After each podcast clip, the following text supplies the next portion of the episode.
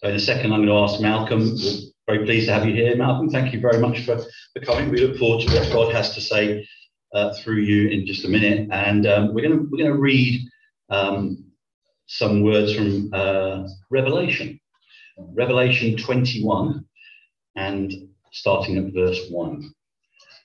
And Malcolm's going to be talking about this in his sermon. If you want to grab your Bible or not, that's fine. Revelation chapter 21, starting at verse 1. And this passage is entitled in my Bible, "A New Heaven and a New Earth." Then I saw a new heaven and a new earth, for the first heaven and the first earth had passed away, and there was no longer any sea. I saw the holy city, the new Jerusalem, coming down out of heaven from God, prepared as a bride, beautifully dressed for her husband. And I heard a loud voice from the throne saying, "Look, God's dwelling place is now among the people, and he will dwell with them. They will be his people, and God himself will be with them and be their God. He will wipe every tear from their eyes. There will be no more death or mourning or crying or pain, for the old order of things has passed away." He who was seated on the throne said, "I am making everything new." And then he said, "Write this down, for these words are trustworthy and true." He said to me, "It is done. I am the Alpha and the Omega, the beginning and the end. To the thirsty I will give water without cost from the spring of the water of life. Those who are victorious will inherit all this, and I will be their God, and they will be my children. But the cowardly, the unbelieving, the vile, the murderers, the sexually immoral, those who practice magic arts, the idolaters, and all liars, they will be consigned to the fiery lake of burning sulfur. This is the second death." One of the seven angels, who had the seven bowls full of seven last plagues, came and said to me, "Come, I will show you the bride, the wife of the Lamb." And he carried me away in the spirit to a mountain great and high, and showed me the holy city, Jerusalem, coming down out of heaven from God. Excuse me. It shone with the glory of God, and its brilliance was like that of a very precious jewel, like a jasper, clear as crystal. It had a great high wall with 12 gates, and with 12 angels at the gates. On the gates were written the names of the 12 tribes of Israel. There were 3 gates on the east, 3 on the north, 3 on the south, and 3 on the west. The wall of the city had 12 foundations, and on them were the names of the 12 apostles of the Lamb. The angel who talked with me had a measuring rod of gold to measure the city, its gates and its walls. The city was laid out like a square, as long as it was wide. He measured the city with the rod and found it to be 12,000 stadia in length, and as wide and as high as it is long. The angel measured the wall using human measurement, and it was 144 cubits thick. The wall was made of jasper, and the city of pure gold, as pure as glass. The foundations of the city walls were decorated with every kind of precious stone. The first foundation was jasper, the second sapphire, the third agate, the fourth emerald, the fifth onyx, the sixth ruby, the seventh chrysolite, the eighth beryl, the ninth topaz, the 10th turquoise, the 11th jacinth, and the 12th amethyst. The 12 gates were 12 pearls, each gate made of a single pearl. The great street of the city was gold, as pure as transparent glass. We did not see a temple in the city, because the Lord God Almighty and the Lamb are its temple. The city does not need the sun or the moon to shine on it, for the glory of God gives it light, and the Lamb is its lamp. The nations will walk by its light, and the kings of the earth will bring their splendor into it. On no day will its gates ever be shut, for there will be no night there. The glory and honor of nations will be brought into it. Nothing impure will ever enter it, nor will anyone who does what is shameful or deceitful, but only those whose names are written in the Lamb's book of life. May God bless his words to us. I'm going to pray for Malcolm as he comes up and preaches the word to us. Father God, we thank you for Malcolm. We thank you for his gifts. And we just ask you, Lord, to anoint him now in your spirit. Bless him as he speaks your word, and may his words be your words. In the name of Jesus. Amen. Amen. So good prayer as well. May I speak in the name of the one true and living God. I thank you for inviting me once again. It's the third time I've stood here. You're simply hoping that with practice I'll eventually get it right. But let's start with a question. How many of you are easily taken in by all the misinformation that's going on out there? You know, there are a number of commonly thought truths which are, in fact, misinformation. One of those is that carrots can help you see in the dark. No, they can't. They may be very good for you, but they don't influence your night vision at all. Another one might be that vitamin C helps if you catch a cold. By the time you caught a cold, it's probably too late, so that doesn't really happen either. And one that surprised me when I was looking this up, the Great Wall of China is visible from space. No, it isn't, well, certainly not with the naked eye. You can't see the Great Wall of China from outer space. And I can also remember my mother telling me not to swallow chewing gum. Because if I did, it would stick to my lungs. Anybody else told that? I don't know where she got that from, but that was one. And another one she told me was that if I pull a funny face and the wind changes direction, yeah, you heard that one? Your face will stick in that expression until the wind changes again. So I'm glad it's not just my quirky family saying these things, others are familiar with them as well. But at a more serious level, there are groups out there saying that COVID-19 is not a thing, or the vaccine contains items that will allow others to control your mind, all sorts of. There's interesting ideas out there that some people sign up to and believe. There's all sorts of misinformation going on about what's going on in Ukraine, probably particularly from the Russian side, but we don't really know all that's going on out there. So there's a lot of stuff which is, you know, quite scary. But all this is information or misinformation that's going on in the world around us, things that we might be able to see, facts that we can perhaps check up on or at least research into. So if it's possible to be misled by things in our experience, misinformation about this world, imagine the potential for misinformation about the next world and what happens when we die. Now, some people out there believe there is no heaven. Others believe that everyone goes to heaven. Or there's people out there who think you just simply have to be good in order to get into heaven. All those thoughts out there, all this misinformation. And even those that believe that there is a heaven often get it wrong as well. You know, there are some people out there who think that when you die, you turn into an angel. They probably wouldn't go quite as far as thinking you sit on a cloud playing a harp, but you never know. There may be people that sign up to that one as well. Or there are other people out there who think that heaven is like being in one long, boring church service. You know, not something that you would ever experience here, Nick. We wouldn't go down that route at all. But there are some people who think that heaven is a bit like that. That's really, really boring. So with all this misinformation out there, what is it the Bible actually does tell us about what happens when we die, about heaven? Well, heaven is mentioned actually some 500 times. So there should be some clues in there somewhere about what it's really all about. And there are things set out there that many of you, I think, will be surprised to hear. All sorts of things that you don't associate with what happens when you die. Now, when we get to today's passage, which Nick so helpfully read a little while ago, Revelation 21, we're really now looking at the final phase of God's plan for eternity. And before we get there, quite a lot of things have already happened. So what happens? So what is really going on here? Well, the Bible makes it quite clear that when we die, our spirit does go to be with God. But that isn't the end of it by a long way. It's not our final state. That's almost like a temporary heaven as we await our resurrection bodies. And I'll speak about that in just a moment. And you may recall Jesus at his crucifixion telling the thief that today you will be with me in paradise. So it's going to be with him that day, not in heaven, but in paradise. And you may be familiar with the account of Lazarus and the rich man, where they're on two sides and there's a great divide in between them.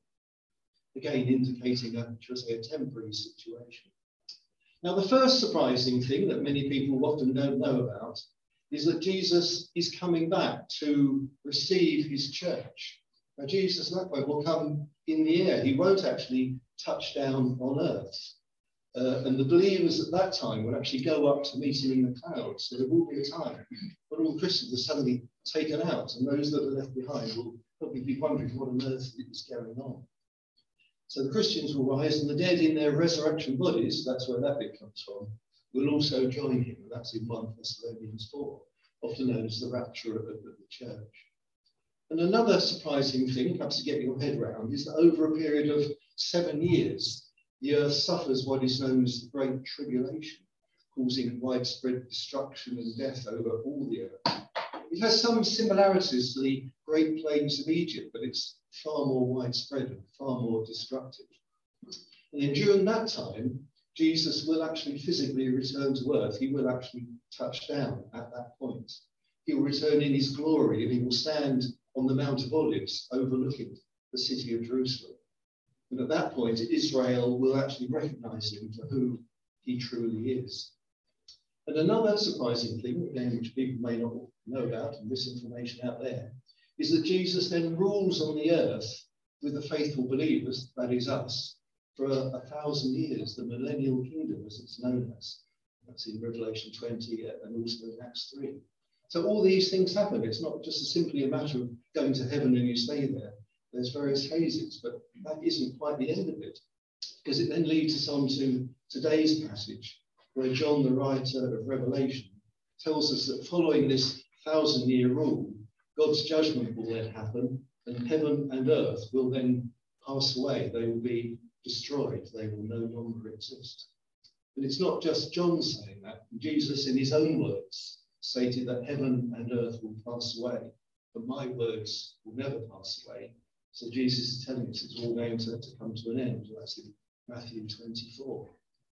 And we get the same message in Peter, where he says, but the day of the Lord will come like a thief. The heavens will disappear with a roar, and the elements will be destroyed by fire. So everything we see now is temporary. God created it, and he will ultimately destroy it. Now, that all sounds very drastic, quite scary in many ways.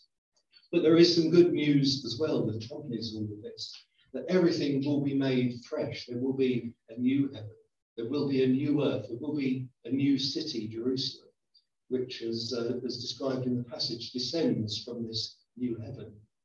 Now, when it says new, it doesn't mean just recreating the same things all over again. It means totally new, a different kind, a different quality, a different sort of design. Now, John in the passage sadly doesn't describe in detail the new earth, but he endeavours, as far as his, shall we say, limited vocabulary will allow, to describe the new holy city of Jerusalem. And he's taken by the angel to actually see it. He likens it to all sorts of precious gems and pure gold. So he's trying to use picture language to try and describe this amazing thing that he's seeing. But in amongst it, we do actually get some real facts. We're told that it's a cube, which may sound rather strange. It's 1,400 miles long, 1,400 miles wide, 1,400 miles high, which is about 780,000 stories, if you imagine it as a building. And to bring a sort of more topical reference, it's about the same distance between London and Kyiv, about 2.25 million square miles in space. So it's quite something. If you're struggling to try and get a picture of its dimensions, it's just a little bit smaller than the moon. How amazing it is that. And this new city will be the dwelling of God, who will now be with his people. Many people think that God is distant or invisible or not really with us, but it's like going back to how it was in the time of Moses, where God's presence certainly inhabited the tabernacle in the wilderness when the Jews were finding their way to the promised land. And the tabernacle at that time comprised outer rooms and inner court, but also the Holy of Holies. And interestingly enough, the Holy of Holies then was also a cube. And instead of being 1,400 miles was wrong, it was 14 feet in each direction. So it's not entirely surprising in many ways that one would choose to dwell in something for eternity that's, you know, the same shape and proportions as what he dwelt in once before. Now, this is probably sounding quite different to how you imagined heaven and the afterlife to be, but should we expect it to be familiar? It is something very different. And in fact, C.S. Lewis considered this himself, as he wrote in one of his books, where I quote, "Our ability to imagine what eternity will be like is like two babies in the womb talking about what they will be doing when they are 25 years old. You know, it really is that difficult to imagine." Now, while it's difficult to imagine, we do know things that are going to happen there. As Nick read earlier on, we were told there will be no sadness, no death, no crying, no pain in the new earth. And there may well be people here today who are in pain, maybe even chronic pain, but that will go at this time, never to return. We will all have our perfect resurrection bodies. Now, some of you today may think you have a perfect body. One or two nods, maybe, I don't know, perfect body, but you know, if you have, believe me, it won't last. You know, gravity will eventually take its toll on you. But when we get our resurrection bodies, they will be perfect. So in summary, we will have a real kingdom of God. It will start in Israel and Jerusalem. There will be a real Messiah on the throne for 1,000 years. And then there'll be the complete destruction. And then, you know, the wonderful part is the new heaven, new earth, and the new Jerusalem. It will be amazing to be part of it. So that's the background, but what does it actually mean? You know, what is all this leading to? Well, to my reading, it means that for non-Christians, the worst is yet to come. COVID and the situation over in Ukraine and other places, it's just the beginning. Things are going to get an awful lot worse. The Bible tells us that things will get a lot worse. You know, the tribulation is coming. Some believe it isn't actually that far away. And every part of the earth will suffer. So for those people, the worst is yet to come. But if you're a Christian, the best is yet to come, which is brilliant news. Now, imagine not being a Christian at this time. You know, you're growing old, you're going through all things that we all go through, the aches, the pains, the losing people that we love. In fact, in many ways, the only good things that are left are the memories we hold. There is nothing positive to look forward to. But as a believer, while things may be difficult, they may be painful now, but it's only going to become totally, totally awesome. There will be no pain. There will be no sorrow. And in fact, the one thing you won't say in the new heaven is, have a good day, because every day will be a good day. Now, the final thing about heaven that many people don't know about or don't want to know about, and this is, you know, quite sad, is that not everyone will be there. You know, there will be people we love who sadly won't be there. You know, not everyone goes to heaven, which is a bit of misinformation out there. You know, some people believe quite simply that you are born, that if you're good, you then die, and you then go to heaven. But the Bible makes it clear who goes there. And in verse 7 that we read today, it tells us that those who are victorious, that is, the faithful, the people that, you know, remain faithful to Jesus all the way through, will inherit this glorious future. And God says, I will be their God, and they will be my children. But the cowardly, the unbelieving, which is where there's a real challenge to us for our friends and family who don't believe. The unbelieving, the vile, the murderers, the sexually immoral, those who practice magic arts, the idolaters, the liars, they will be consigned to the fiery lake of burning sulphur, the second death. But it's not totally gloomy on that front. There are some who have committed those sins who will be in heaven. Those who turn to Jesus, those who repent of what they have done, they will be forgiven those things. They will be there, and their names will be in the Lamb's Book of Life. And in verse 27, we're told that nothing impure will ever enter the holy city, nor will anyone who does what is shameful or deceitful, but only those whose names are written in the Lamb's Book of Life will enter the holy city. So you'll be pleased to know that heaven won't be like one long, boring church service. It will be God totally blowing our minds with his power, with his majesty, with his glory, with his love, In fact, it's going to take all of eternity for God to show you the fullness of who he really is and how much he really loves you. It is that powerful. So that is what heaven is going to be like. It's going to be glorious and amazing. We will spend time with God up there, and a truly powerful time. And there's no misinformation there. Thank you, Lord. Amen. Amen. Amen.